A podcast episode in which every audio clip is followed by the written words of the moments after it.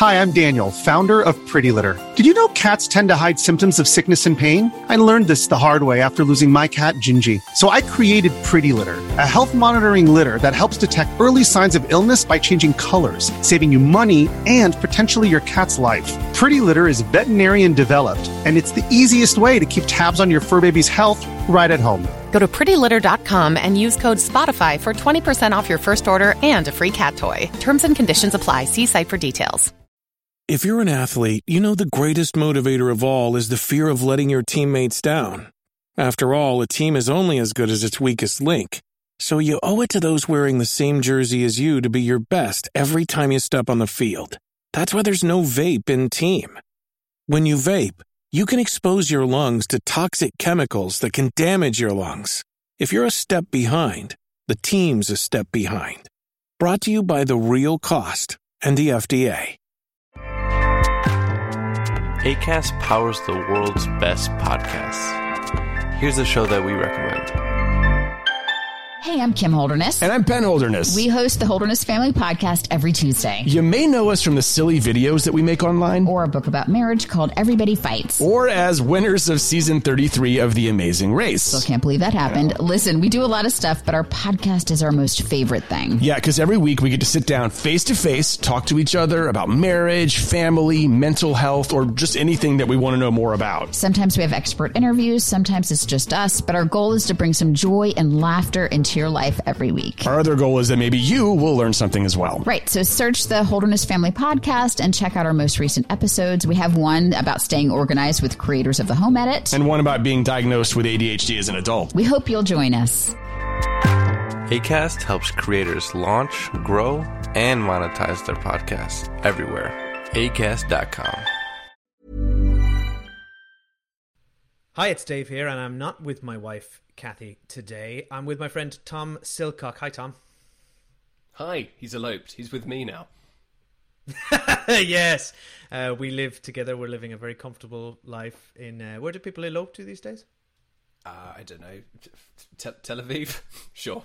Yes, yeah, we're in. Oh, we're in. Yeah, Tel Aviv. So it is. Uh, we're here to talk about the, the the best games of 2022. Um, it's been a couple of years since we did this. The last time uh, Tom and I talked through our uh, the games we played was 2020. I had to look it up. Um, I think we skipped it last year because, well, I, I hadn't really played any video games in 2021, and spoiler alert, I've barely played any this year either. Um, but we did get a message um, from one of our patrons over at patreon.com forward slash uh, the cinema, Paul Wallace. And Paul said, um, Hi, Dave. It's that time of year where I'm wondering if you're going to do a best games that you've played in the last two years with Tom.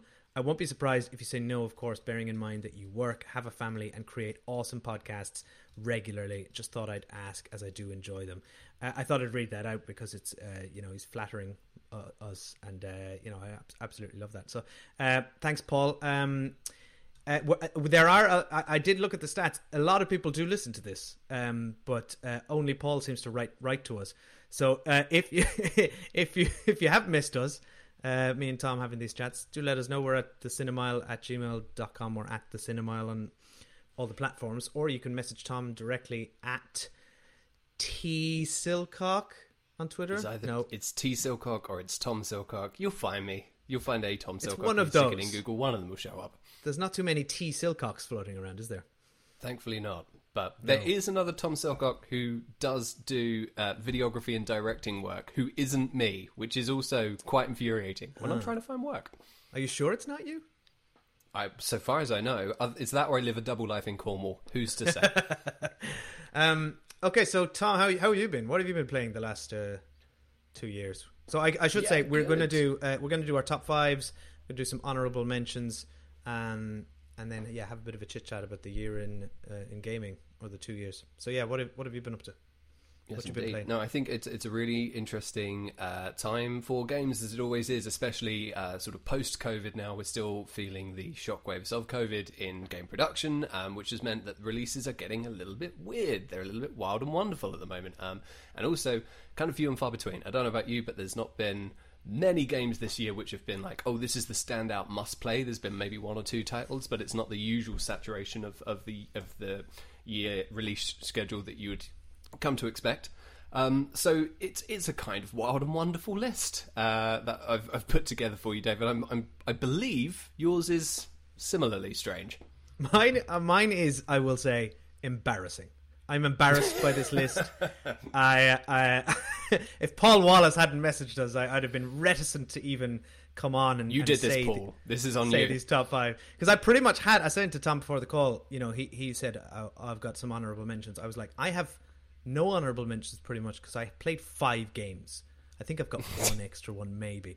And so my top five is just the games I played this year. They're also, I think only one of them actually came out this year. That's how far behind I am.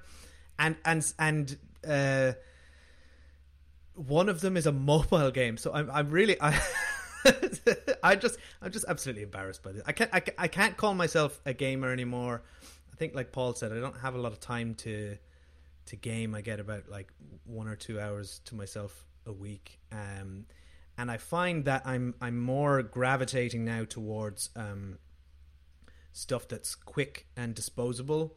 Uh, so you can play short rounds of something, right? Rather than anytime I've tried to get into a big, meaty, open world or narrative driven game, I just uh, I uh, I don't have enough time to to really get into it, and then I lose momentum between you know a week or two weeks pass, um, so I'm finding that a bit of a challenge. I think when the kids are a little bit older and when they probably start gaming, I probably I'll probably get back into it.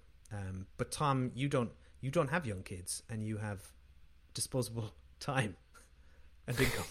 Remember that? Remember disposable time when nothing mattered? Yeah, yeah, yeah. Oh wow. It's um I do think there has been a trend in uh, how games are being made at the moment, where they seem to be gravitating towards these kind of playable in 20 minute chunk things. And I think for exactly that reason, which I'm big into because there was nothing worse than sitting down for something like uh, Hideo Kojima used to be the absolute worst for this, where it's like, oh, you're, you're going to be here for the next three hours in a singular mission that you can't skip uh, any cutscenes on, and you will restart from the beginning if you fail. So, yeah, that's that's no way to live. Who's got that kind of time? I know, I know the last time we talked, Death Stranding was on your list, right? Yes, uh, and and you you um you um talked me around to it so much because I'd been quite put off by it as a walking sim. Um, and an Amazon, and I think you admitted that it, that's pretty much what it is, and Amazon delivery package. The Bezos um, Simulator um, 3000, yeah, yeah, yeah. But you, but you talked about it so much that I was, I picked it up on a sale, and it, uh, and I, and I was like, I'm going to do this, and I, and I haven't even started it yet because I'm really intimidated by it. But I will get there one day. It's sitting there. If ever you find you've got a weekend aside, you might be able to break the first act. oh wow. Um, well, let's get into it. Uh, Tom, give, give us your uh, what's your fifth best game that you played played this year? Again, re- reiterate, guys, none of these are new. Uh, this is just it's just a round of things that we played, not things that were released this year or last year. Yeah, I've tried to find some tenuous ways to justify why I might put these on these lists this year, and I think the, this game had some DLC that was maybe released last year, so that counts, right? That counts. Yeah, um, it's close enough. But uh, it is Wasteland Three. Um, I've not played any of the Wasteland games before, uh, but if you like XCOM or any of the kind of turn-based strategy likes, yep, uh, this is I love a XCOM. game for you. No, you'll be big into this then, Dave. Because um, why? Why have I not heard on... of Wasteland? Why haven't yeah, I heard of the, the, the, first two Wastelands? um, yes, well, uh, I at the start of the year picked up the Xbox Game Pass, where you can, of course, play pretty much the entire roster of every game that's come out on Xbox, more or less, um, for the low, low price of however much it is a month. And um, within that, you can also do the gaming streaming options, the cloud streaming game options, which, um, mm. given the state of the national infrastructure at the moment, it just about holds up um, and makes games, especially ones like these, these turn-based ones, perfectly playable. Um, and that's opened a whole world of games up that I'd previously not. I was a I was a Sony kid. I just gravitated towards the PlayStation because I like the exclusives. But now, um, it's not only all of the Xbox exclusives, but some of the you know games like Wasteland that are on there. Um, had the opportunity to play, and it is absolutely excellent. I would recommend it. So describe what what is the Wasteland um, series? What's it about? It's akin to a Fallout esque setting. Um, oh yeah, where you are playing as a series of rangers, uh, a squad who are trying to sort of put your um, put your ranger group back back together It's very akin to you know typical of underdog story uh, that you would expect from something like XCOM, um, but yeah, very sort of squad based tactical things. But what it does and what I think is really interesting about what it mixes up in the format is there's a lot more kind of RPG elements. There's a lot of kind of open world exploration. Whereas on something like XCOM, you're kind of stuck to the ship and then you launch out to individual missions. This is much more about you taking your squad from place to place, and then when there's an encounter, that's it. That's when the world kind of opens up into the grid that we're all familiar with um, for the XCOM likes. And um, within that, each of your squad members has their own levels and their own abilities, and you've got a lot of customization as to how you want to build those out. Um, it's like playing an RPG, but for six characters, and bigger than that if you if you wish to make your squad larger as well. But you take six out on an outing at any one time. Um, nice. Within that as well, like each of them level in in, in their own way. Uh, you've got really strong storytelling because some of these characters that you'll take with you will be quite involved in the narrative that's happening, which opens dialogue options. It's just a, like a much more advanced, a much more fleshed out version of what XCOM was offering, um, and really tightly executed as well. Does it have permadeath? It does have permadeath. Permadeath, I think, is the only way to play any game at the moment. That's yeah, that's the only way I, forward. Anything squad well, based, permadeath only. It's one of my favorite things about XCOM. Uh, XCOM is one of my favorite series um, of all time, and the um, you're just you get so invested in in your squad and these characters uh, because you're putting this time and effort into them, and when they die, you you you feel it, and it's frustrating. Um, but it sounds like this has uh, an edge on XCOM in that uh, from uh, in that narrative standpoint, as you describe, and that and that more of a uh, sort of character RPG element, because that, that was probably one of the weaker points of uh, of XCOM. You kind of had to fill in the blanks yourself as to uh, as to there, there wasn't much of a story really. Or, uh, yeah, totally. And I think that's all stuff that they would have built on if they made an XCOM 3, which I don't think is off the cards, but instead that team went on to develop the Marvel Midnight Suns, I believe. Which yeah, which I, I was expecting to have on my list, and I went out to buy it. Um, but I don't have a PS5, and I, it's it, the PS4 um, release has been delayed. Which is, um, is so bizarre for a game like that, where it is all about strategy and it's it's not like a graphical yeah. powerhouse. No, if anything, the graphics look shite on it. So yeah, just get just get it out. Well, they they have a PS4 port. They're just it's just they've delayed the release for some reason. I guess to try and get people to buy PS5s, but they, that's you can't buy them. So I don't know. Yeah. Pick a, pick well, a lane. It's better to do that than the mistake of um, the Cyberpunk release uh, year before last, where it worked yeah. only on the latest gen and not the previous ones at all. Really and that is I think that's the last time we spoke uh, on this podcast. Not uh, spoke at all. Still made the um, list, even on the chunky PS4. I, apparently, it's been fixed now as well. So if anyone's thinking about picking up Cyberpunk, now's the time. I've got it. I probably should go back uh, soon. soon Once I, you finish Death Stranding, you can get so download. Uh, yeah, Wander Wasteland. Sorry. Um, very good. Well, my my number five is. Um, is a game that I think I think I talked about two years ago, but I, am still playing it and uh, it's still on my list. Uh, I Slay the Spire, which I'm playing on um, Nintendo Switch, but I, I, think is available on uh, Steam as well. So I'm a big sucker for um, um, turn-based combat, as as we've just talked about, um, but also uh, card games. Um, and Slay the Spire, for anyone who doesn't know, is a rogue-like um, card collecting game um, where with sort of very simple and basic graphics, where you, you you're trying to um, ascend a, a tower or a spire in, in, in this in this instance, um, and the games last about you know 30, 45 minutes, um, and you're you don't um, customize a deck. Um, as you go, like in something like Hearthstone, and and own that deck, you start from scratch, and then you in each of those um, sessions, you build a, a, deck from from scratch, from from battles um, and so forth. But it is incredibly um, uh, tight and compelling uh, gameplay. It's got a lot of variety. It's got a lot of room for for strategy. It's bloody difficult as well. It's super super challenging, um, and it's got so much replayability. I've been playing it for I think four or five years straight. I would say I've put in three or four hundred hours into this thing at this stage, and I still have not beaten it. Uh, but I've uh, but I've come close. Um, have you have you played it, Tom? I think I talked about it a couple of years ago. You have indeed, yeah. I remember. I remember you mentioning. Um, I've not yet, um, despite your uh, your pleas to to make that happen. I, I'm curious, like, what is it about it that makes you keep coming back year after year? Good question. I think I think it's back to that thing where it is it's uh, it's kind of short and digestible uh, enough that I can just you know pick it up and play it and put it back down again. Um, it's uh, I, and I just love um, I love being I don't know I, I I love card games and quick strategy games. I think that's probably and turn based stuff. I think that's probably my uh, as you'll see in a few other bits in my list.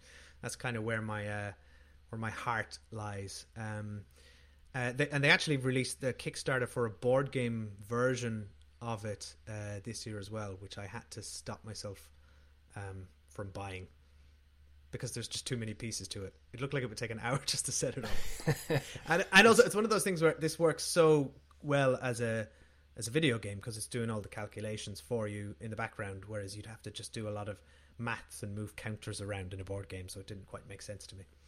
Yeah, the maths element to any game it sort of removes the fun, really, isn't it? What's the what is the purpose of having that massive computer in front of you if you don't have to do that? Yeah, no, I'm with you. But no, I absolutely see the appeal of those. I think, especially a lot of turn-based stuff as well, where um, you're not having you're not at the mercy of everything that's happening, if that makes sense. Where it's like, oh, I can actually stop here for a split second. I can, can yeah. catch my breath. I can make a and have make a, con- a, coherent thought. Yeah, yeah.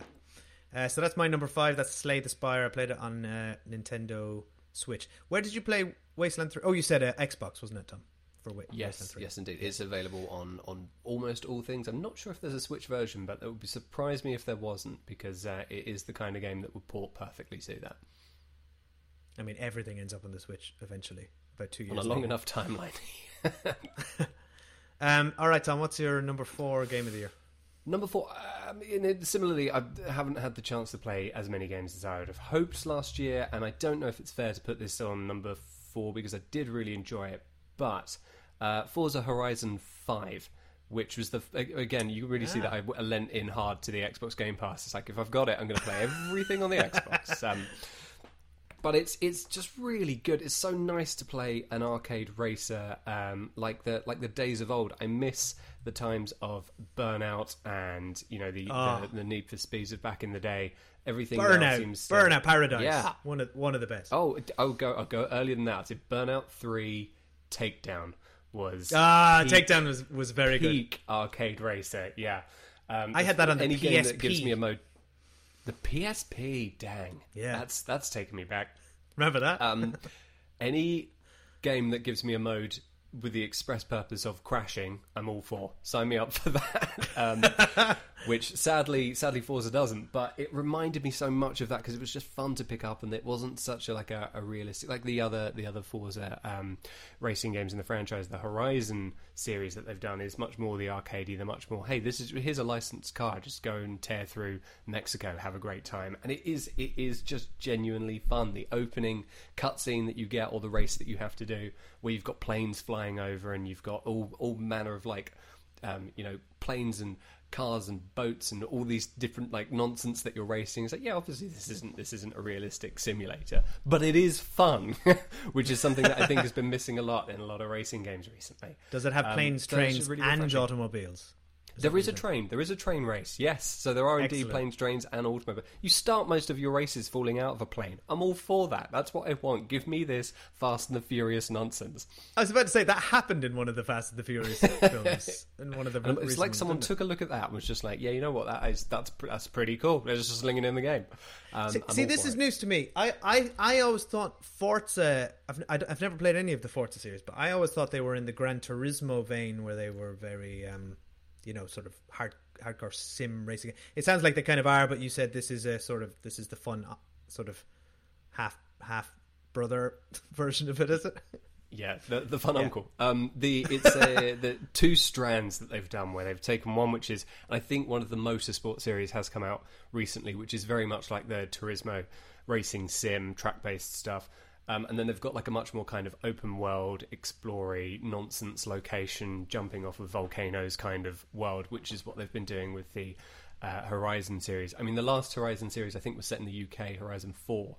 Um, and that obviously the UK, there's some breathtaking scenery in there. However, you know, there's no volcanoes happening in, in the UK really. Uh, that you know uh, of. That I know of, the biomes that we have here are kind of like maybe maybe it's just not as exciting to me because I live here. but uh, certainly to take it to somewhere like Mexico, where you've got these stunning beaches, the jungles, these you know motorways that tear through all manner of different environments, um, it's generally very exciting. And yeah, it's better than being on the M25. Y- yeah, stuck, the, stuck in so ma- major delays. There's an incident up ahead. Yeah, no, absolutely. If there's going to be an incident up ahead, I'd hope it's like some sort of lava spill. That's that's just it's more exciting. That's a that too much to ask in a game. Um, but there's it's a good a good progression system in it as well. I think like a lot of races now try and give you everything all at once, which um, I've always found quite frustrating. It's like, hey, you've been here for 12 minutes, have a supercar. It's like, oh, I've not really earned that. Then I want to start a beat up polo from the 90s and make my yeah. way to the top, and it it does it does send you on that path. Love it. Okay, so that's Forza Horizon. What five. number? Five. Forza Horizon five. five yeah. On the uh, on the Xbox Game Pass, um, and this ties nicely nicely into my number four game of 2022, which was is also called Horizon, uh, and it's Horizon Zero Dawn. I think that's the right name. It's not forbid. The other one's Forbidden West, right? The newer one, the one that actually yes, came indeed. out in 2022. Uh, so you, yeah, you so played I, the prequel by some years. yeah. so I didn't play.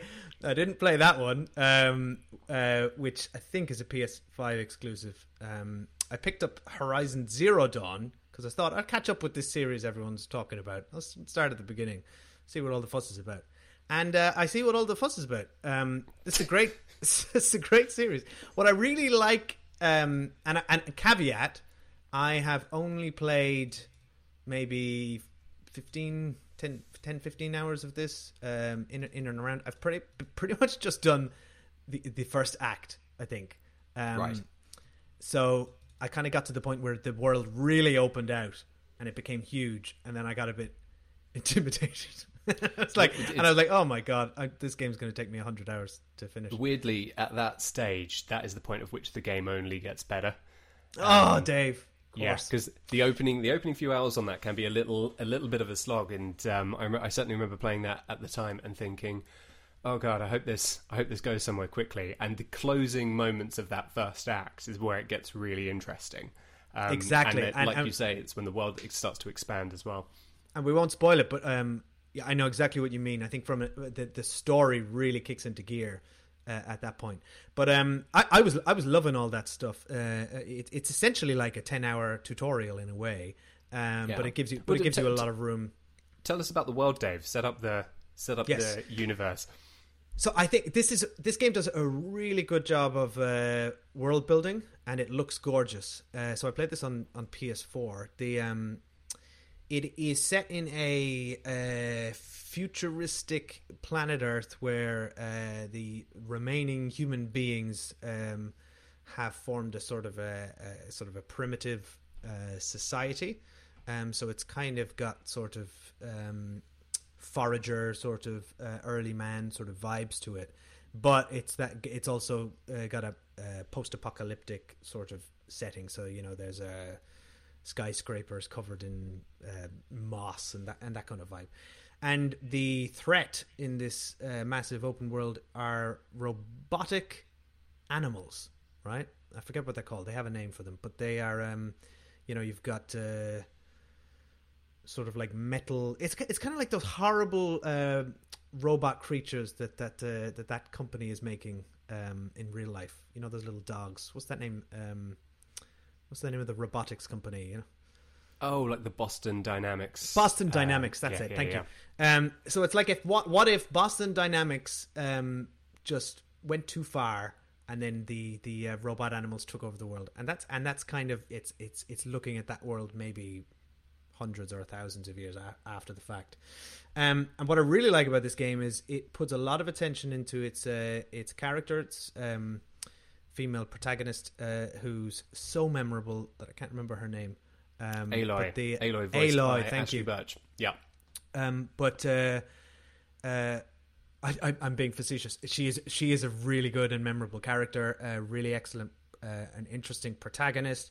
Um, the the society that she lives in and the relationships she, she has with those characters, even in the 10 to 15 hours uh, I played it, where uh, I was very much invested in. Um, the world was interesting and it has a lot of twists and turns. And the gameplay is uh, fun um, and has a lot. The combat has good variety.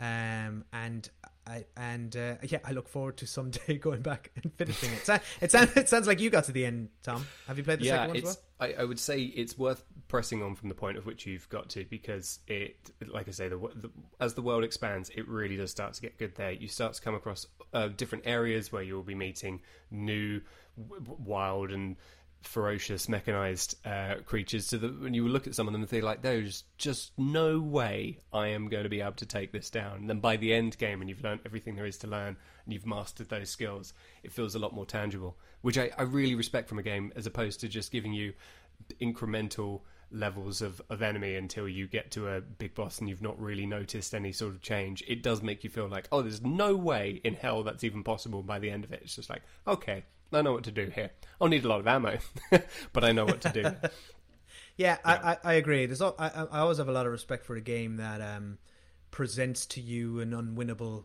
fight um, occasionally and just reminds you of the stakes. And then, as you say, uh, makes it more worthwhile when you get back there 60 hours later and are able and to, to so them. like so few games offer any sense of threat now where where I think everything is just yeah. kind of like hey here's a fun little playground that you can go and mess around in. Whereas there are moments in that game where it's just like oh Christ I am in trouble. I need to leave now. Yeah modern games do a lot of hand holding don't they? Yeah very much so. Uh, so that's my number four Horizon Zero Dawn on PS4 so Tom what was your number three?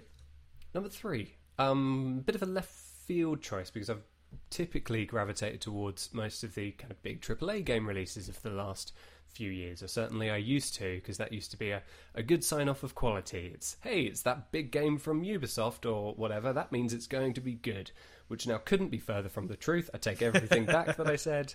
Uh, big empty worlds with nothing in them. Uh, this is a tiny, tiny game called Sleeper Citizen. It is a text based, okay. dice based um, really tightly story told game. I've seen Dave's eyes light up at the word dice based. I love dice. He loves, he loves dice. um, but it's very much akin to Disco Elysium. I can't remember if I mentioned Disco Elysium last we spoke, but that's very much worth picking up.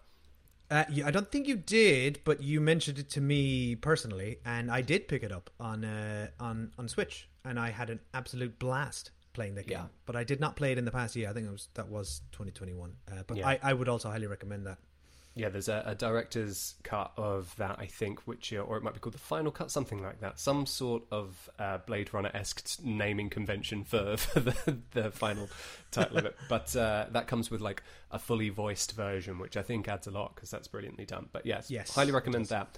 In in that same vein, um, Sleeper Citizen. It is a uh, science fiction sort of cyberpunky type story where you are you wake up on um, a space station of sorts. You have no memory of how you got there. Um, your body's failing. You're under threat from numerous forces, and you're just trying to muddle through, uh, trying to work out who you are, what you're doing, earn enough money to sort of survive the day to day, keep your body alive as well, and everything's undertaken with uh, kind of dice rolling mechanics. So you will have the odds in your favour, but that isn't a guaranteed success at any time. Every day you wake up with a different dice pool, and you have to work out where best to spend them. Um, and the game then kind of sort of has two two paths. Uh, where big social interactions or physical interactions require higher rolls, but if you're doing something that's more tech based, more sleeper based, um, more more science fictiony, then that tends to involve the lower scores. So it doesn't matter what you've been rolled in a given day. There's always something to do, but how you choose to spend it will sort of shape out how your days go by, uh, so, which they call cycles. What's interesting about the cycles is that there are certain uh, things that you want to hit within certain times. So you might have four days before a bounty hunter comes and finds you. So you've got four days to kind of get your shit together. Otherwise, you could be in trouble, or you know your body might fail in the next five or something, or there are mercenaries after you, or the job that you want to complete, the ship that you want to get aboard is going to leave. Um, there's a real sense of urgency to it, and you do have to spend your time wisely. Otherwise, you will be stuck there. Uh, and the objective is, of course, to escape. You don't want to be stuck on this on this ship, um, which can happen though. So it, it also makes for great replayability as well because you, you never really know how different storylines are going to shake out, shake down, and help help you out or set you back um, until you play through. So no, sincerely recommend Dave. You would particularly like this, I think, if you like these kind of chance-based encounters. Yes, I am just looking through the screen grabs uh, of it now. Uh, this is absolutely up my alley. Uh, thank you, Tom. I'm enjoying this episode just to listen to your recommendations because I'm going to come on. I'm going right away. This is on Switch as well. I'm going to download this. The artwork in this game uh, is beautiful as well. It's sort of a anime sort of style to it all, right?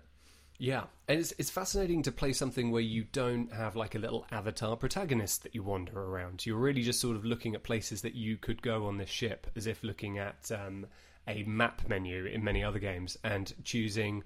Oh, I'm going to speak to the guy at the mushroom restaurant. We're going to see what he's got to say, and then you walk through the the kind of um, dialogue options there. But it's not as if you, as I say, you don't exactly have an avatar that's moving around, but you still have a really tight concept of the space, where you are, who you're engaging with, the little districts and areas, and the types of people that you're likely to find there.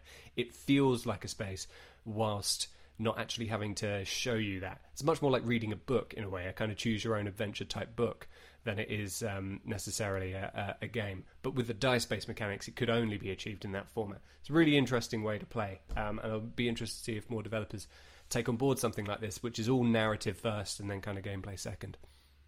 It's it seems sounds like a bit like a solo tabletop role playing game. In many uh, ways, yeah, yeah. I yeah. think that's a really good analogy. Yeah, I reckon it is, is exactly like that. Which is even more up my alley. Okay. um, and where did you play it, um, Tom? On the Xbox as well? It's on the Xbox Game Pass. Just smashing Man. through the Xbox Game Pass. Are we gonna get? Are we gonna get five for five? on your, uh, Sad, on your sadly, list? sadly not, but for one very good reason. okay, uh, okay. Well, um, so that's Citizen Sleeper, yeah. Uh, yes, on Xbox yes, Game indeed. Pass, and look, looks like it's everywhere else. Um, my number three of the year is a game from a few years ago. It's a VR game. I played it on PSVR. I don't think I talked about this in 2020, but I might have. Um, it's called Walking the. Uh, it's called Walking Dead Saints and Sinners. Um, now this is the sort of thing I um, probably saw and uh, you know while scrolling through the PlayStation Store and would have definitely just walked on right past it because it looks like shovelware, right? It just looks like another shitty uh, licensed tie-in, and also particularly with VR games, I think the quality, the average quality level of VR games tends to be a bit low, and there's a lot of terrible licensed um, throwaway stuff in there. So I ignored this, but then it, it did feature on a lot of uh, uh, people's um, best VR games on the PSVR, at least. Um, and I gotta say, it's very, very good. Um, it it is well, everyone knows what The Walking Dead is, so it's just zombies, right? But the um, and and again, that's another reason I was a bit put off by it because that's a franchise which is a lot like its title. It is shambling. it's really just shuffling on way past its expiry date. Um, but I think what what is so good about this game is um, the VR controls are excellent, um, and I was I was doing it with the PlayStation's Move um, controls. Uh, so I think I think it does require the um, the two whatever they call the move sticks as well because you control the the hands of the character. But it is immensely satisfying to, uh, and this sounds a bit sadistic, but uh, but it is immensely satisfying to have a zombie come towards you in a in in virtual reality, and and you can grab its head with one hand, you know, as they do in the in the show and in the comic books or whatever. You know, grab its head to hold its teeth at bay while you like frantically like try and get a screwdriver or or a bottle, and then you you with your other hand you ram it into its its skull, and and that is basically the reason it's on my list because that is that's an incredibly satisfying act to repeat over and over again. Um, but also the if it was just that over and over again, I'd be happy. But the game itself has quite a good um, narrative, which is um, I think welcomingly separate from the um, Rick, what's his name's comic book series and the TV show. It's separate from uh, from all that stuff. Um, so it's an original story in um, I think it's New Orleans, um, and it is also has some really good survivalist mechanics, which I'm a big fan of. I'm a big fan of uh, games where you've got you know you've got two bullets and you've got um, some nails and you've got a packet of cigarettes. Um, and that's and that's it. The Last and of Us. You're describing The Last of Us. Yeah, I mean, I love The Last of Us. Um, so it, it is, yeah, it's very like the The Last of Us in that in that regard. You've got next to nothing. There's a lot of crafting options um, and upgrade stuff, um, and it's a lot of fun. It's really really good. I spent I spent a lot of time uh, in that game. I would recommend it. So that's Walking Dead, uh, Saints and Sinners. That would be on. I think it's on any VR thing.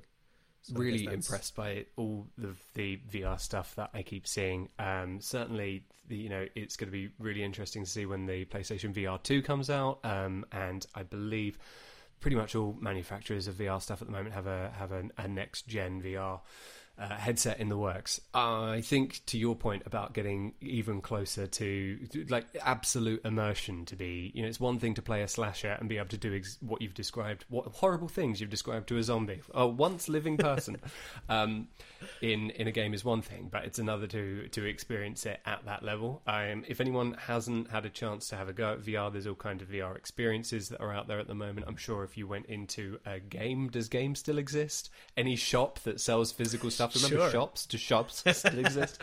Um, it's worth trying a VR headset just to see how fascinating that level of immersion is. Because I think the big takeaway that I had from the first time that I used it, because I thought it was all going to be a bit of a fad, but obviously because you've got different screens over each eye, it feels three dimensional. It's the 3D illusion that you have within that space. So you do feel like you're within a place. It's quite hard to ex- explain. It's kind of slightly uncanny. Um, and for things like horror, yeah. it's truly awesome because like it, you you are there, you are experiencing it in a way that feels claustrophobic and inescapable. I think it it is the genre for me that uh, works best in, in that VR setting. It's one of my favorite genres, and uh, the the Resident Evil. Um, uh, quarantine it was called or you know resident evil 7 um, that's on vr as well and that is just incredible uh, in VR. It's terrifying. Um, so, so yeah, if you're if you if you if you're into um, horror, survival horror, um, and you have a way to to get access to that in VR, I, I cannot recommend it enough. Uh, so, Tom, where are we up to? What's your uh, number two game of the year? Right. We're on to the number two. And I think this has landed here just because I found it immensely enjoyable. Um, it's a Marvel game. It's the Guardians of the Galaxy, the Guardians of the Galaxy video game. That's my number two as well. What a coincidence! What a what, what are the chances? um, it's uh, it has been just an absolute riot to play an action game that feels kind of big enough. It's not it's it's not open world. It is kind of on the rails, but never feels like that. Um, but with a good number of hours of gameplay in there, that makes the whole th- all of the levels feeling really distinct and it feeling very enjoyable start to finish. Um, I've it's been a long time since I've played a, an action game of that ilk where it, you get that feeling of just genuine joy doing every little part of that as you do, and the progression system is brilliantly measured. Um, it's mm. a lovable ensemble cast. And despite it being a different casting to the Guardians of the Galaxy film, the characters still feel familiar, with the exception of Star Lord, who's a, they've taken a slightly different direction. It all feels it all feels like that world that we know from the from the film franchise. Um, gameplay is really tight. There's just no complaints here. It's it's just an absolute riot to play. Yeah, I, I was surprised. Uh, this is another one where which um, I saw this come out, uh, and I kind of rolled my eyes again, and I thought, oh yeah, here we go. Um, but then I remembered that Spider-Man um, game came out. Now this is by different developers, but uh, you know I remembered that. Yeah, uh, hang on, these things can actually be good. And then it got a great review. So yeah, I picked it up for cheap only a couple of months ago, and yeah, I was so um, surprised at how good this was. the The cast, the casting is excellent, and the writing is really, really strong. You spend a lot of time with the you, you just play a Star Lord, I think we should say. Um, but you spend a lot of time naturally with the other members of the Guardians of the Galaxy, and there there's hours upon hours of dialogue um, recorded between this cast. The voice acting is excellent, and you could just be walking from one place to another, and they're having um, sort of inane conversations or banter, but it feels very uh, authentic to those characters, and it's funny and naturalistic. Um, and the action, as you say, is is um, really fun. It's a fun game to play. The um, you sort of control the other characters through uh, various team actions and, and directions all, all of that is sort of upgradable and customizable, as you said. I think that that in particular was really tight. Um, there's been so many games where you play as a squad, where you lead as one main character, but have to play the rest of your squad. Um, think of things like the most recent Dragon Age game, which came out a million moons ago, or um, maybe even the Final Fantasy games, where you know you have the character that you lead, but you're also trying to control that squad. It always feels janky and forced and really annoying. And there's yeah. only two games that I think have ever done it particularly well, and that was this, and a game that this is very reminiscent of, but the Mass Effect franchise. Um, yeah. Which a lot of the things in this, the fact that you have a ship, the fact that you can wander around and talk to crew members, the fact that that crew is then an ensemble cast that joins you on these excursions, um, it's a really smart move to make a game with this franchise in that style. Um, I'm genuinely impressed. Yeah, I agree, and, it's almost unfortunate that you mentioned Mass Effect because it is high, it doesn't quite. Um, it doesn't it live pale, up to Mass Effect. It pales next to Mass Effect. It's a yeah, different game. Just yeah. incredible. But you're right. There are uh, there are similarities. I do let you do get to walk around um, your ship. There's a lot of lovely little touches to this game as well. Like you can um, uh, you can access a huge back catalogue of um, uh, 80s and 70s bangers, just like Starlord would have on your ship. Um, you, there's a whole huddle mode where it'll, uh, when you're up against it, you kind of everyone you inspire someone through a speech, um, and then uh, Starlord puts on his his uh, Walkman, and and then another classic banger comes on, which is always fun. Um, I think the, the, the where it lets itself down is maybe in some of the sort of it tries to tag in sort of choice mechanics, which I think are largely kind of pointless. And I you know I googled what what happens if you pick the other choice, and turns out the same thing that's going to happen anyway. You know, it's just the the illusion of choice. Whereas I think Mass Effect uh, employed choices that really mattered, and then you know.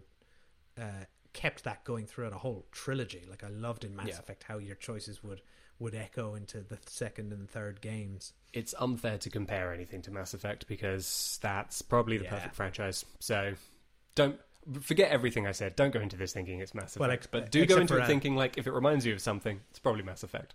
Yeah, it it it is it is a good enough game in its own right to uh, to warrant warrant a go. Um, okay, so that's both of our uh, number two. So let's that brings us to uh, Tom, your number one game of the year. Hit us. It's God of War. It's God of War 2. It was always going to be God of War 2. How could it not be God of War 2? It's God of War 2. Yeah. It's the biggest yeah, game yeah. of the year, really, isn't it? Yeah, it's God of War 2. It's not Elden Ring. It's God of War 2. Have you played Elden Ring? I haven't. I, they're not for me. i will be willing, no. oh, the first person to put my hands up and say that those games, the Souls like games, are just not for me. Punishingly hard. I, I, I, life's too short. Come on, man. there are other games out there. If you're going to fill 150 hours or something, then do do something that's not that, please. I haven't played uh, any of them to be honest, um, but because uh, they're punishingly hard.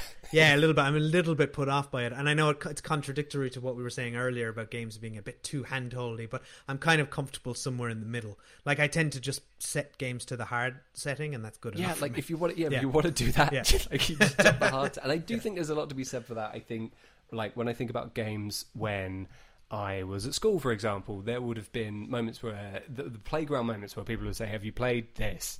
Have you got to this mission? Because it's impossible." And one person would be like, "Oh yeah, I know how to do this," and you would invite them round to come and complete that bit for your yeah. Of, of, your like that used to be a whole thing that happened because you, you pass them the controller, yeah, yes. just to get past that one bit. They would nip yeah. by for for twenty minutes or however long and just complete those.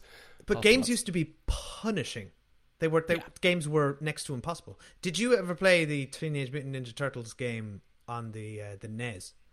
I, I, think not, and I think because it was punishingly difficult. That that ruined me. That underwater level. I mean, it's it's famous, but uh, yeah. I actually I was uh, I was five years old when I was playing that, and I, I asked my mom to have a go because uh, I just couldn't. Wow. I was just like, "Can you try this?" I'll give this to an adult.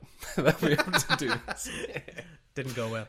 Yeah, no, similarly, I remember, I think it was San Andreas, uh, GTA San Andreas, and there was something involving uh, it was either little helicopters or a little plane, and for some reason, this kind of stupid mini game that was a main campaign mission. Um, was oh, so I remember that. fantastically difficult compared to everything Yeah. else. Because Yeah. you had to land and you had to take off and land it as well, right? That was it. Yeah, yeah. It was between yeah. that and the kind of tower defensey type one where you had hundreds of helicopters flying. That was a whole thing. Anyway, I miss moments in games that were like that, where you would have like a relatively normal game, just some really hard moments. But the idea of a whole game consisting of that, I just, it's not for me. It's not, for for you. me. well, tell, tell you what tell is us about me. God of War uh, Ragnarok. God of. War 2. Yeah, no, I think it was always deserving of a sequel. I think the first game uh, had set up that there was going to be a sequel. There's so much more story to tell with those characters, and now, uh, of course, you um, have uh, Atreus with you, and Atreus is, is a little bit older now, a little bit older and wiser. I think there's some really fascinating stuff in the previous game that I'd forgotten about until I watched a recap, where he was a real problem when he was uh, just a child who found out that he was godlike, and he was just the worst for a bit. And there's a bit of maturity that you see in him now, but there's still some kind of teenage rebellion that's there. So he's a really fascinating point in his life.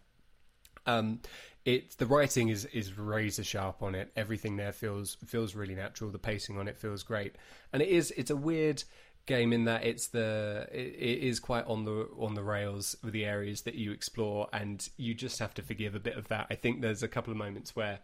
Uh, you'll come up against you, the god of war, will come up against a small wooden fence and not be able to hack through it. It's like I feel like maybe I might I might be able to do that, but so you, you have to forgive a little bit of the level design in that respect because the puzzles and things throughout all of it really engaging. Uh, the combat so tight, um, considering it's kind of slight, quite quite slashery. But it's still it's still having to play tactically with it as well, and all of that, everything that was great about the first one remains in here. And it's not one of those a classic maneuver in any sequel of a game. It's like, oh, you were really powerful in the first one, and now for some reason your powers have been stripped away, and you have to build your way back up again. You're still as powerful in, at the start of this as you were at the end of um, the previous game. It's just that the enemies are more powerful. Is that- Um, yeah, it's it? it's just Yeah. it, it eases you back into because it's been some years now since the since the previous one. I think that was 2018, maybe. Um, it it does well to ease you back in without overwhelming you to start with, but also reminding you of the kind of power that you had from the previous game. Um, and then fills in like a whole bunch of new mechanics without it becoming overwhelming. It's very easy to be like, oh hey, all of that stuff that you had to remember from the previous one. How is a bunch of new stuff you've got to know?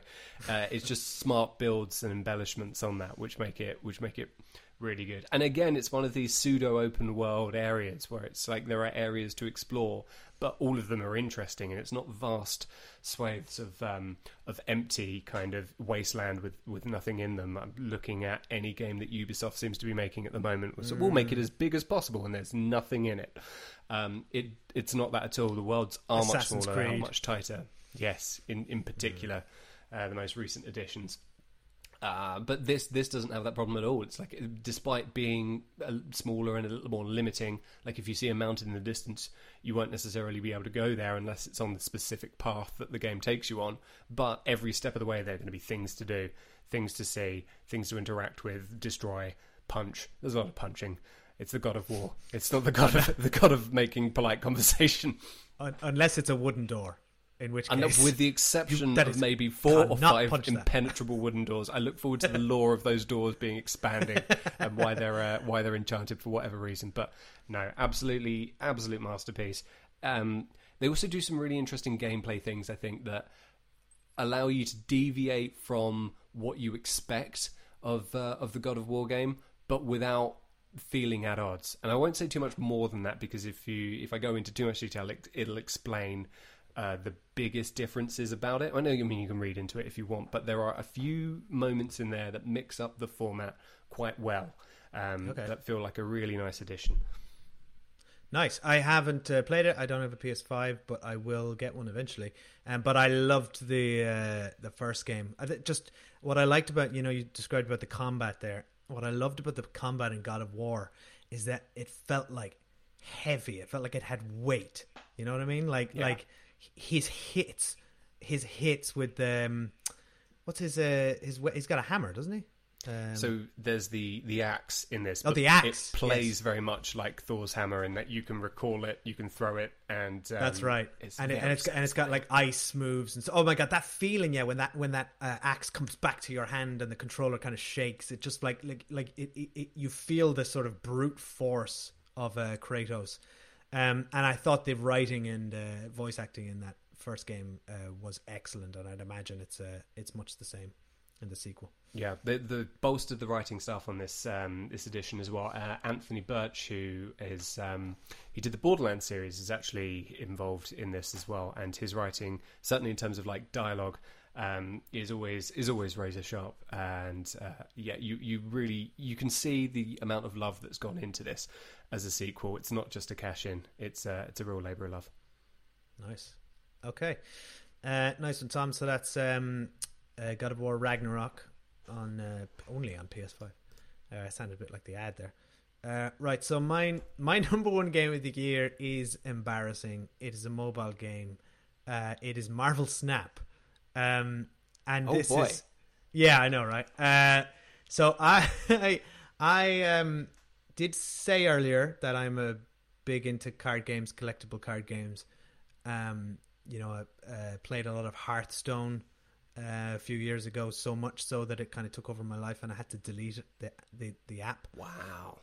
Um, I am probably in a similar position with this game, where I've only been playing it for a few months, but it is uh, consuming my every uh, every waking moment. I think this is the problem with a mobile game is that um, I'm playing it on the train. I'm playing it, um, you know, when I'm waiting at the pharmacy. I'm playing it, um, you know, when I'm having my coffee in the morning and I put the boys in front of uh, uh, the TV. I'm playing. You know, it's it's all the it, it's just catching, hoovering up all my incidental uh, time. So it, it uh, and it is engineered to be um, addictive, almost in a predatory way. Uh, a lot of these games, and, and and I think it is a couple of the developers um, who made Hearthstone.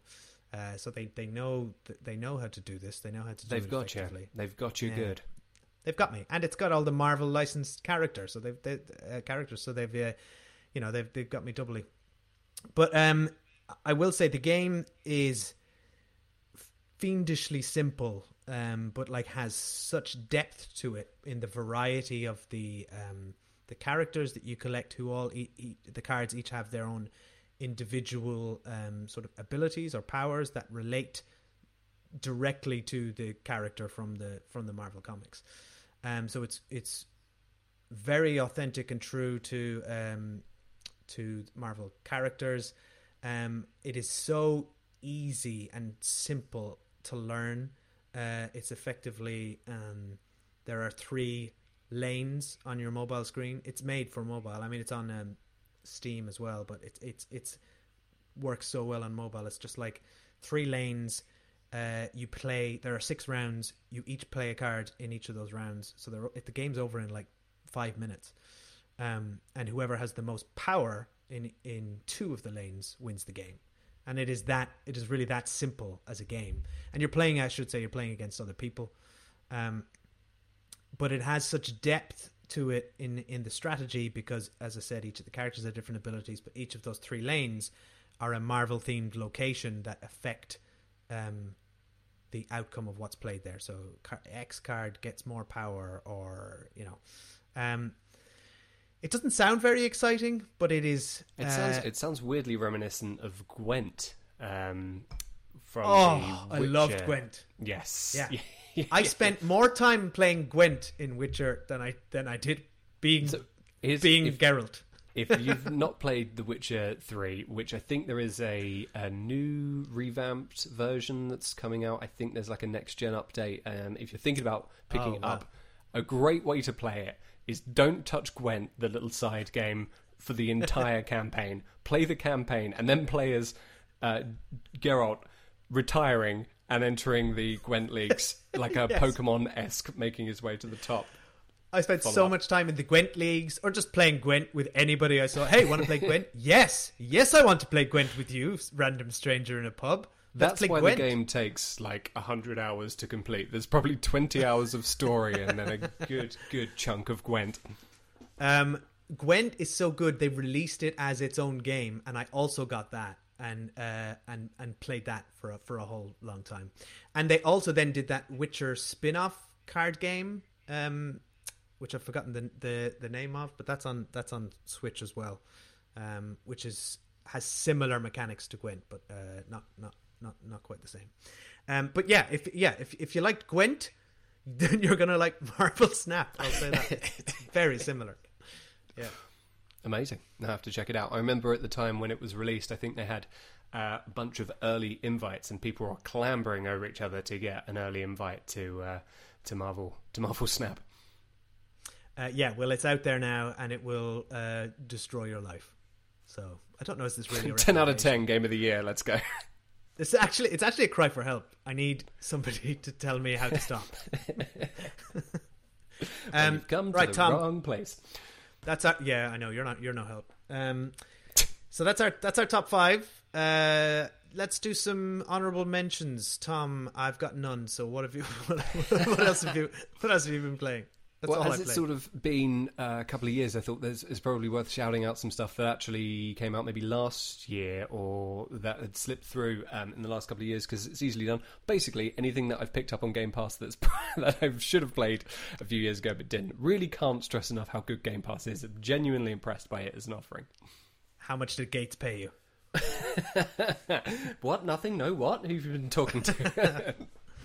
Um, well, I, I, guess actually one of the big one of the big draws of it is that you can play it without a console. If you have a PlayStation controller, for example, and you you just plug that into your laptop, stream all of the games you want. You don't need to fork out on uh, an Xbox to play it, which means that you can also play it anywhere, which is really helpful. There's a mobile version and things like the the Backbone or other um, controllers that you can get for phones mean it's just suddenly become a, a really viable and really playable um, uh, platform, but without you know the necessity to dump five hundred pounds on some hardware, as seems to be the case with everything else.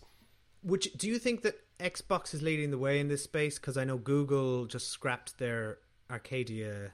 No, what was it called? Stadia. Stadia. Yeah, yeah. Stadia. Yeah, yeah, yeah they're very much picking up where they left off, and I think everything that's been successful about that they've um, jumped on or bought up. Uh, so yeah, though though it's not gone well for Stadia, I think for these pre-existing things like for for well, hopefully Sony at some point, um, but definitely Microsoft, this has been working out for them. It seems to be going quite well, uh, and I think it's a matter of time before they start play- pushing for consoleless play because um, like we mentioned very briefly earlier, the infrastructure is kind of there at the moment. Uh, you can mm. you can quite successfully play a game with very very little latency. And certainly, turn-based games and things like that uh, they really come into their own there. But I've been playing things like Halo Infinite. Um, even first-person shooters, though online Twitch gaming maybe not so much, but it's it is pretty good for most other things. So worth a shot. It's worth a punt. Get one of those free trials. See if uh, see if it works for you. I think that's probably the starting point. So I used the discount code uh, Thompson. yeah, use 20 yeah. at checkout. Yeah, yeah. Use my use my links. Um, yeah. Um, but yeah, so a few games that sort of came out from that. Um, all of the ones that I've, I've, mentioned in the top five. Also, Tunic. Tunic was really good. That was uh, it's a Zelda-like game. Um, oh. Where yeah, yeah, it's and it tells you absolutely nothing. In fact, it makes a big point of telling you absolutely nothing. You really have to kind of muddle through and work out what all of the different items do, where you've got to go, how you get to different places, um, which I think is just such a such a fine art to be able to put you in a world with absolutely nothing at all, and then it's up to you to try and work it out. But the immense sense of satisfaction when you finally do work out what you've got to do, or where to go, or how to put all of the pieces together, um, is is incredible for a game that has absolutely no dialogue in it no sort of character work or anything. You just have it's just no character work, just vibes, vibes only, and you have to make your way through the game, which is big into. Tunic. Tunic, yeah, worth a worth a shot. I think it's um, I'm writing that on my list right now. It's worth seeking out. I can't remember what other platforms it's on, but uh, it is on the Xbox. So there's that. Tur- well, it turns out if you just Google Tunic and nothing else, uh, like I do, then you, you in uh, in Google Images, and you just get a lot of fashion. Who knew? Who knew? A lot of, lot of nice looking tunics available. Uh, a few other things I think worth shouting out. Um, we mentioned Mass Effect briefly earlier, but the Mass Effect Legendary Edition came out last year. It was the free game on the uh, PlayStation a few months ago. I don't know if it's on the Xbox Game Pass. It might be.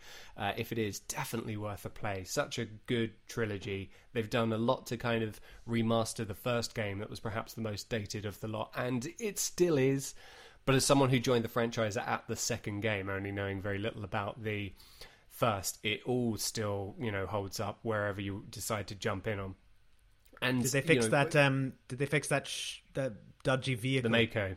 Yeah. Yeah, the, the Mako. Yeah, yeah, yeah. They've re- retained enough jank to make it reminiscent of uh, of those initial playthroughs, but it's uh, it's it's a much more streamlined experience now. I think they've they've softened a lot of the edges uh, that game was quite rough when you go back to it, and they've done they've done well to make it less rough, but it still it still feels dated. So if you want to start that franchise in the second game with a quick recap of what happened in the first, then I'd probably do that if I were you. Otherwise, you might be like, "What is this recommendation? Get the hell out of here." Um, a few other games on this list. Tiny Tina's Wonderlands. I still think the Borderlands franchise is doing absolute wonders for co-op play. So few games now that are, are really co-op geared in, in that kind of way. And the, all of the stuff that they learned from the third Borderlands game with regards to like how to scale enemies based on your level but retaining your progress. It means that you can play with anyone at any time without worrying about how far any of you are in the storyline, which is so good because it's so difficult to get people together these days to sit down and actually play stuff. Um, so to be able to have that is great. If you've got a larger group of you, then you know you're not worrying about like, oh, that person's so much further back. I need to, you know, go through all those levels again with them. It's all scaled so anyone can play at any level with anyone, which is ideal. And I think more games should take um, should take a leaf out of that book. Nice. Two more things I think I've got here. Um, Deathloop which I think came out start of start of last year. Was it? I really struggle to remember. It might have been the year before, in fact. Um, but that I've heard of was supposed uh, to be uh, excellent. Yeah, I think it was. It was from the people who did Dishonored, um, and it was just a really nice way to kind of mix up that format. It's not a fantastically long game, so you can just sort of smash through it. It's um, it does suffer a little from kind of any sort of time loopy games where it, it, uh, it's not a roguelike, but it turns into a roguelike because you have to kind of go through. But a really interesting way of telling a story where you have to get all of the pieces in the right order as a day progresses, making sure that the right targets are in the right places to assassinate them at the right times and stuff. Making sure that two people are in the same place. It's it's a fascinating kind of chess movie, dice movie um, thing to try and get that in order. It, it, falls down a little in that there's kind of only one way to solve the problem. It would have been perhaps nicer if there, or you know, gave the player a little more agency if it turned out that there were actually four or five ways to complete this quandary of how to assassinate all the people and finish the time loop. But sadly, not. Um, and then one other game I think is worth a shout out was Sp- Spider Man Miles Morales. Uh, amazing sort of ah, follow up to this. the Spider-Man game. Absolutely, absolutely sterling work from. Them. And I'd argue that that is perhaps better than the Spider-Man game in that it was smaller, which meant that to be able to 100% and platinum that game was no chore whatsoever. Uh, you, it, it all still felt like a big, worthy world full of interesting things, but it wasn't so sprawling that it was overwhelming. Not that the previous one was, but this, you know, if you found that in any way overwhelming, then this uh, the sequel was really good. And the sequel to both of them is then coming out uh, either this year or next, I think, from uh, Insomniac Games. Very excited for that. I am very much looking forward to catching up uh, with Miles Morales whenever I do get time to buy a PS5 and play. One day, game. one day, because uh, that first game was brilliant. I really enjoyed all the stuff online about the that that poor actor being completely replaced in the uh, the remaster version, the, the the Peter Parker actor. Yes, right? yeah. As as is the trend with motion capture, um, is to to get an actor in and capture their likeness and then put them directly into the game which uh, you know is an interesting way of doing things. But it does also mean that you can just be replaced. Um, so they updated yeah. all of the uh, all of the graphics so that they looked a tiny bit more like Tom Holland um, after the the Spider bit of a dick move films came out. Because because that's what I liked about that game and the and the Guardians of the Galaxy game. I like that they kind of made their own version of these characters. It didn't just feel like a movie tie-in. Um, you know, yeah. blonde Star Lord. What a what a what a mad world that is. It would be interesting, I think, if they, given the multiverse stuff that Marvel are doing at the moment, as to whether this is considered an arm of that. We'll I'm sure there's, ah. there's, probably more than enough articles online about people who've looked into and written up on this, so you can read that in your own time. But I'll be curious to see if they do that. I'm almost sick of multiverses now. I think everything, too everything big. has a multiverse. There's too many verses. Yeah, too many. Um, okay, I'm gonna I'm gonna close out with um, a few uh, games I want to mention, but they're not video games. They're tabletop role playing games. Uh, what? Uh, in I know they're still games, right? Still counts. Sure. Um, so got uh, got big into these um, uh, in during the the pandemic. Um, I think, like a lot of people, sort of um, tried out uh, Dungeons and Dragons, got into a, Critical Role, uh, and then I uh, I uh, roped Tom here into a, a, few games and with a, a few other people. So we've we've been trying out quite a lot of things over the past couple of years. There's a few I'd like to um, to mention. I guess for anyone who doesn't know what a, what a tabletop role playing game is, it is it, if you play if you played a video game RPG, it's basically uh, uh, that, but instead of looking at a uh, a video game screen and a world that someone's made, the world exists in your imagination, and you. Whoa! Slow I down. know, right? In my and, mind. Or, that's right. But what's so good about it is it's in a collective imagination. So whatever you you you do play them with a group for the most part, and uh, you are all describing and contributing to a shared story and narrative that could unfold in any way as you go. And I think that's what, to me, what makes it exciting and almost more exciting than a video game is that like the, uh, you know, this, that there is really no end to to an you know the biggest open world video game has an end. It still has you know. Yeah. There, there are the mountains in the Breath of the Wild that you can't go past. There's the, the wooden door that Kratos cannot smash down. But uh, there are literally no limits to uh, no limits to your imagination. imagination. Jesus. All right. Yep. but it is. It is. It is true. I think what's fascinating is not only is that true, but also budget. Like in any video game, yes, or any film, there's you know you want that explosion that's going to cost money. Someone's going to have to sit and program or actually blow that up. Whereas uh, in your mind, it costs nothing. So you know yeah. the the size you and just, scale is is unlimited. You just say the biggest uh, explosion you've ever seen in your imagination just happened. and then you all imagine five different explosions. And it um, doesn't need to be directed by Michael Bay. no, although uh, we we have uh, asked Michael Bay to direct a few of our projects. Um, I will say, um, so Dungeons and Dragons is probably the most uh, uh, famous one. So I'll just spotlight a few other systems that uh, that we've played, and most of these are sort of uh, relatively accessible. I would think if you just pick up a book and and, and want to read them or want to learn them. Um, I played um, a licensed version of Avatar: The Last Airbender, not the Way of Water. Uh, a, a, game called Avatar Legends was released uh, on Kickstarter uh, last year, uh, and I've played it um, online a few times. You can actually do um, they do a curated games.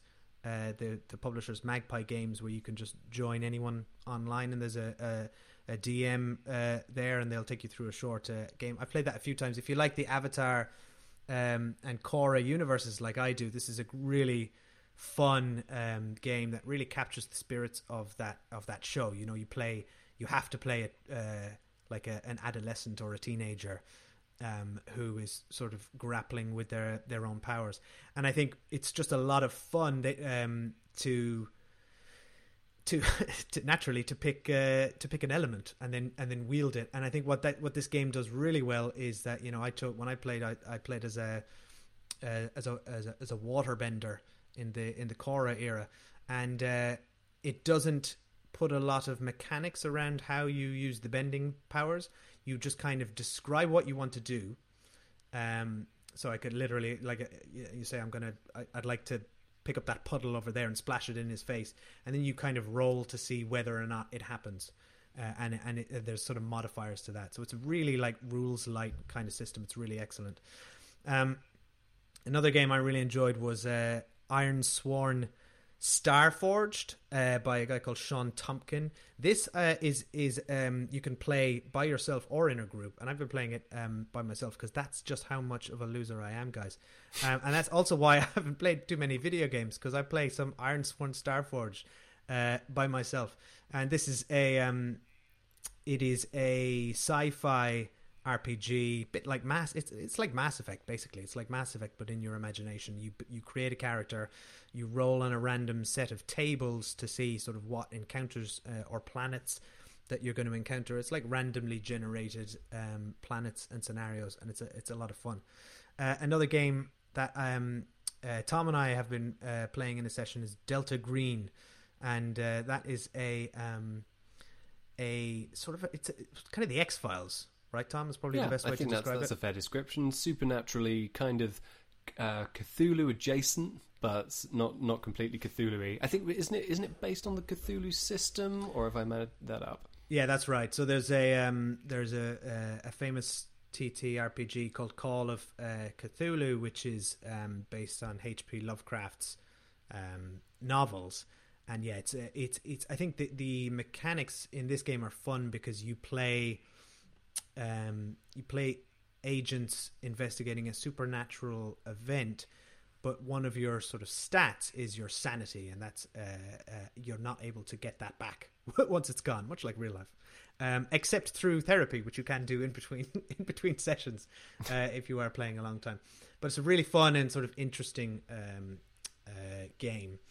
Uh, another one um, which I've enjoyed, I've got th- uh, three more we played the last year is uh, Death in Space by um, Free League Games. Um, and this, what I enjoyed about this game is that a lot of a lot of these games uh, require the the DM uh, or the the game the person running the game to sort of have a lot of a nar- have a have a narrative relatively pre-constructed um, to sort of guide your players through uh, but Death in Space, a bit like Iron Ironsworn, has a lot of random tables you can you can roll on. So this is something you you can just kind of read the book. It's very digestible, uh, and then um, Tom and a few other people, I just threw them into this, and we just started rolling uh, rolling dice on tables, and uh, you you kind of don't know where you're going to end up. Um, yeah, space I cannibals. if you've got the the, answer. the right space cannibals is the, is always the answer. When is it not? Yeah. When will it stop being space cannibals?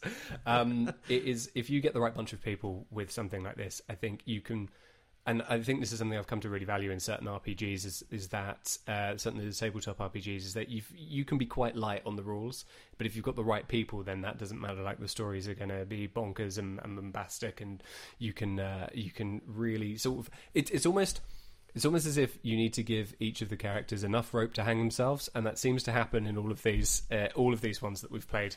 And it's never, it's never not hilarious. So I'm into it. and that's and that that's why these kind of things are fun because um, you ne- you never quite know where someone's going to take it or going to take their character, and I think watching the impulsive decisions of your characters ruin your best laid plans as a game master is a is is really part of the uh, the appeal and the enjoyment.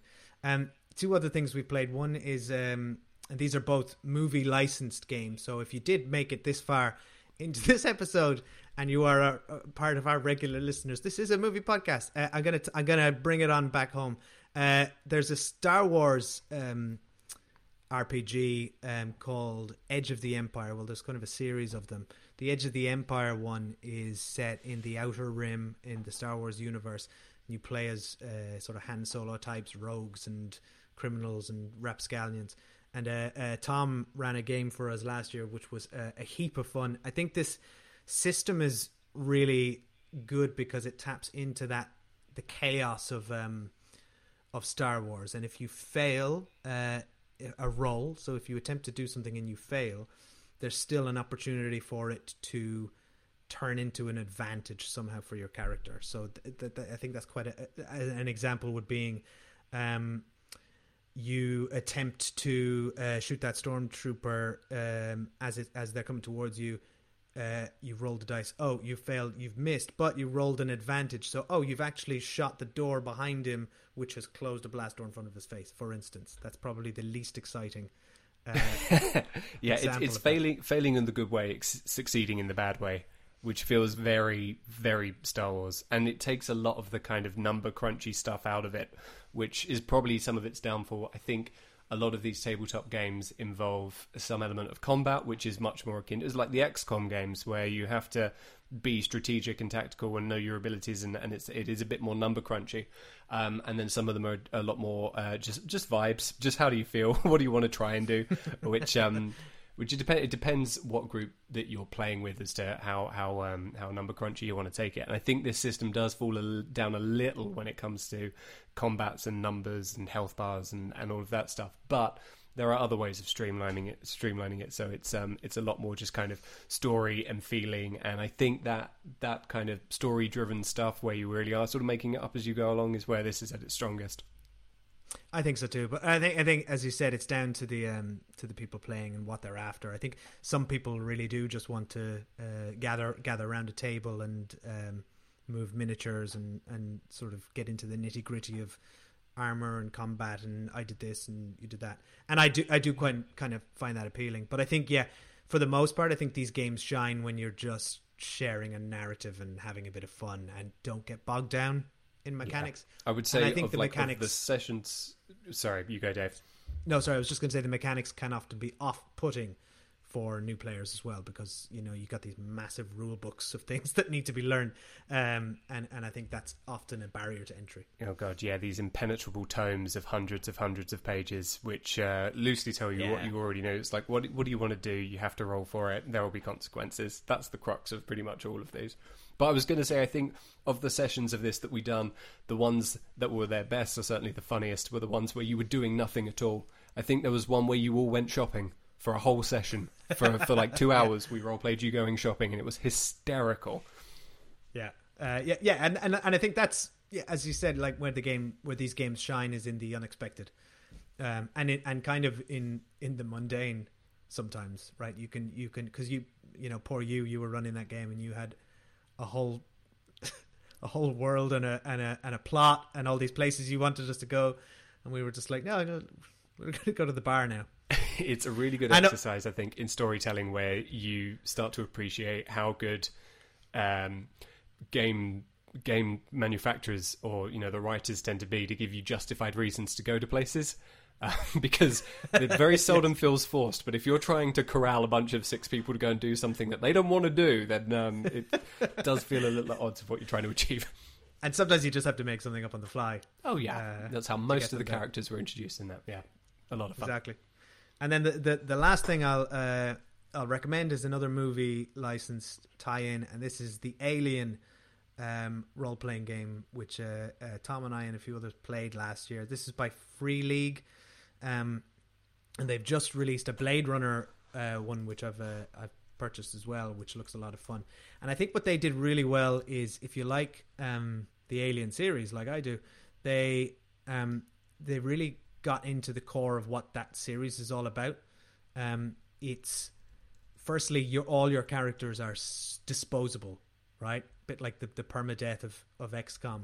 Like we we um we played with a group of what there was uh, six of us, right? And uh, there was one person made it through. Um, so just like the Alien series, you are all going to die. You're all going to die horrific deaths. Um, the odds are against you, but that's kind of half the fun of it. Is the the uh, the the gory and ridiculous deaths um, that that occur, and the other thing is the um, um, two other things. One is they they introduced uh, stress mechanics. So this is something you know the you know the, the characters in the movies are running down a, a corridor. They're being chased. They're they're, they're going to mess up. They're gonna they're, they're gonna the gun's going to jam or they're going to slip on something, um, and that makes it harder to to achieve something. Uh, so that the stress keeps mounting, which makes your likelihood of failure.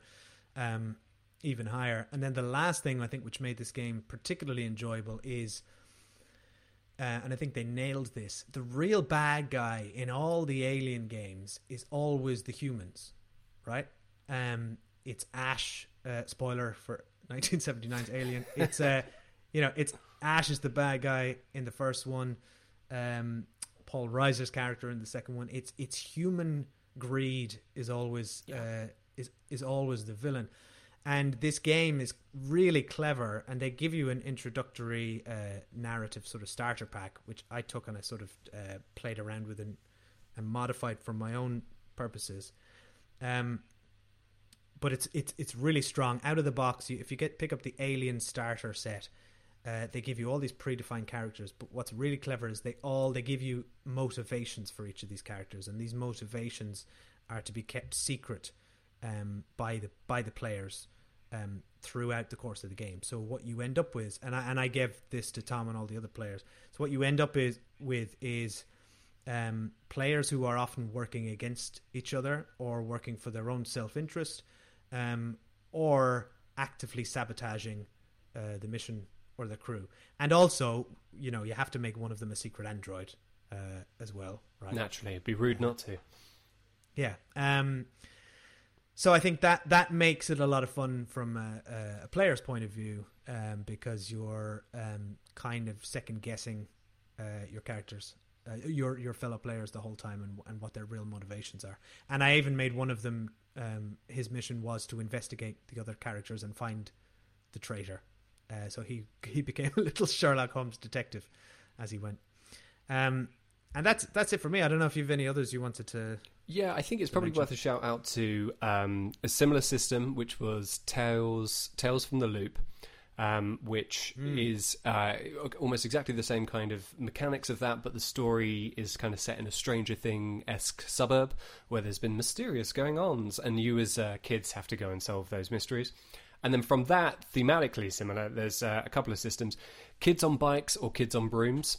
Um, one of them is, again, suburban science fiction. The other is uh, much more kind of Harry Potter esque um, schools of witchcraft and wizardry and the likes.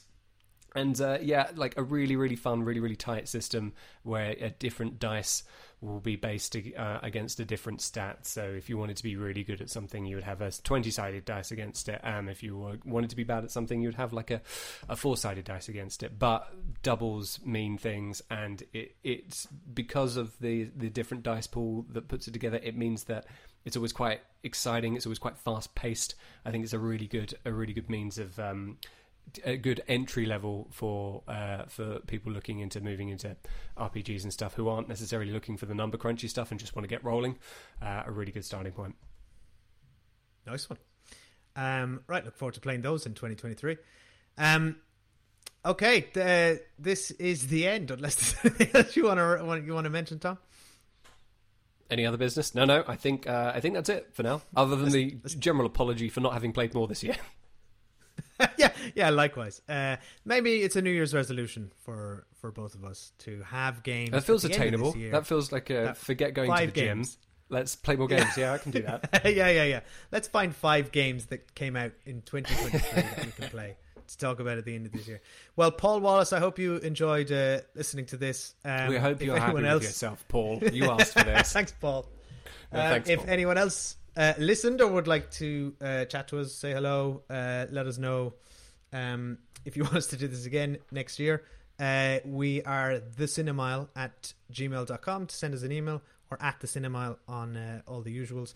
We've got a Patreon page where you can support the show um, and get access to all our retro movie and TV reviews, just like Paul Wallace does. that's at patreon.com forward slash the Cinemile. And uh, Tom, do you want to promote yours or the other Tom Silcock's um, work or where they can contact you?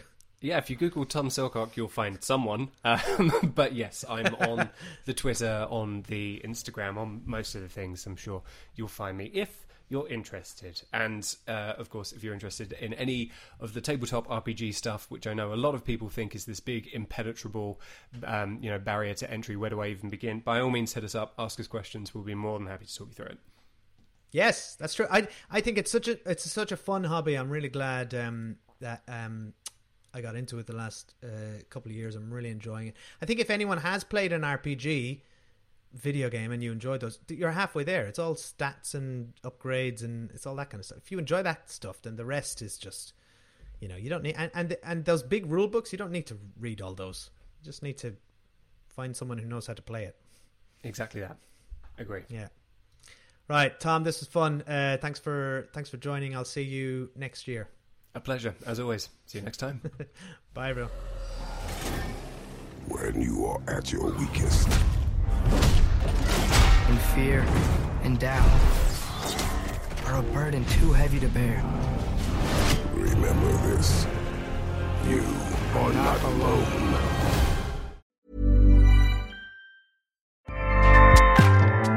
ACAST powers the world's best podcasts. Here's a show that we recommend.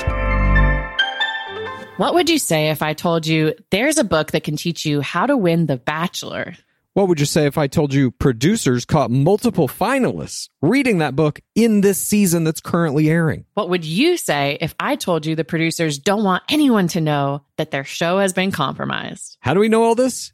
We wrote that book. I'm Lizzie Pace. And I'm Chad Kultgen. We're the authors of How to Win the Bachelor and the hosts of the Game of Roses podcast, a bi weekly podcast where we break down all the biggest plays, errors, and MVPs in the game of reality television. Listen to Game of Roses wherever you get your podcasts and go to howtowinthebachelor.com to get our book. ACAST helps creators launch, grow, and monetize their podcasts everywhere.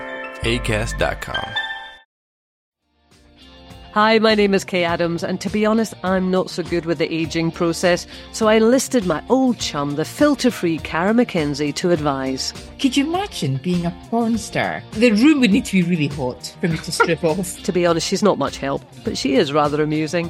And along with some great guests, Jo Brand, Andi Oliver, Anton Du Beke, Ruth Langsford, and Craig Revel Horwood, darling, we are learning how to be 60. Listen wherever you get your podcasts.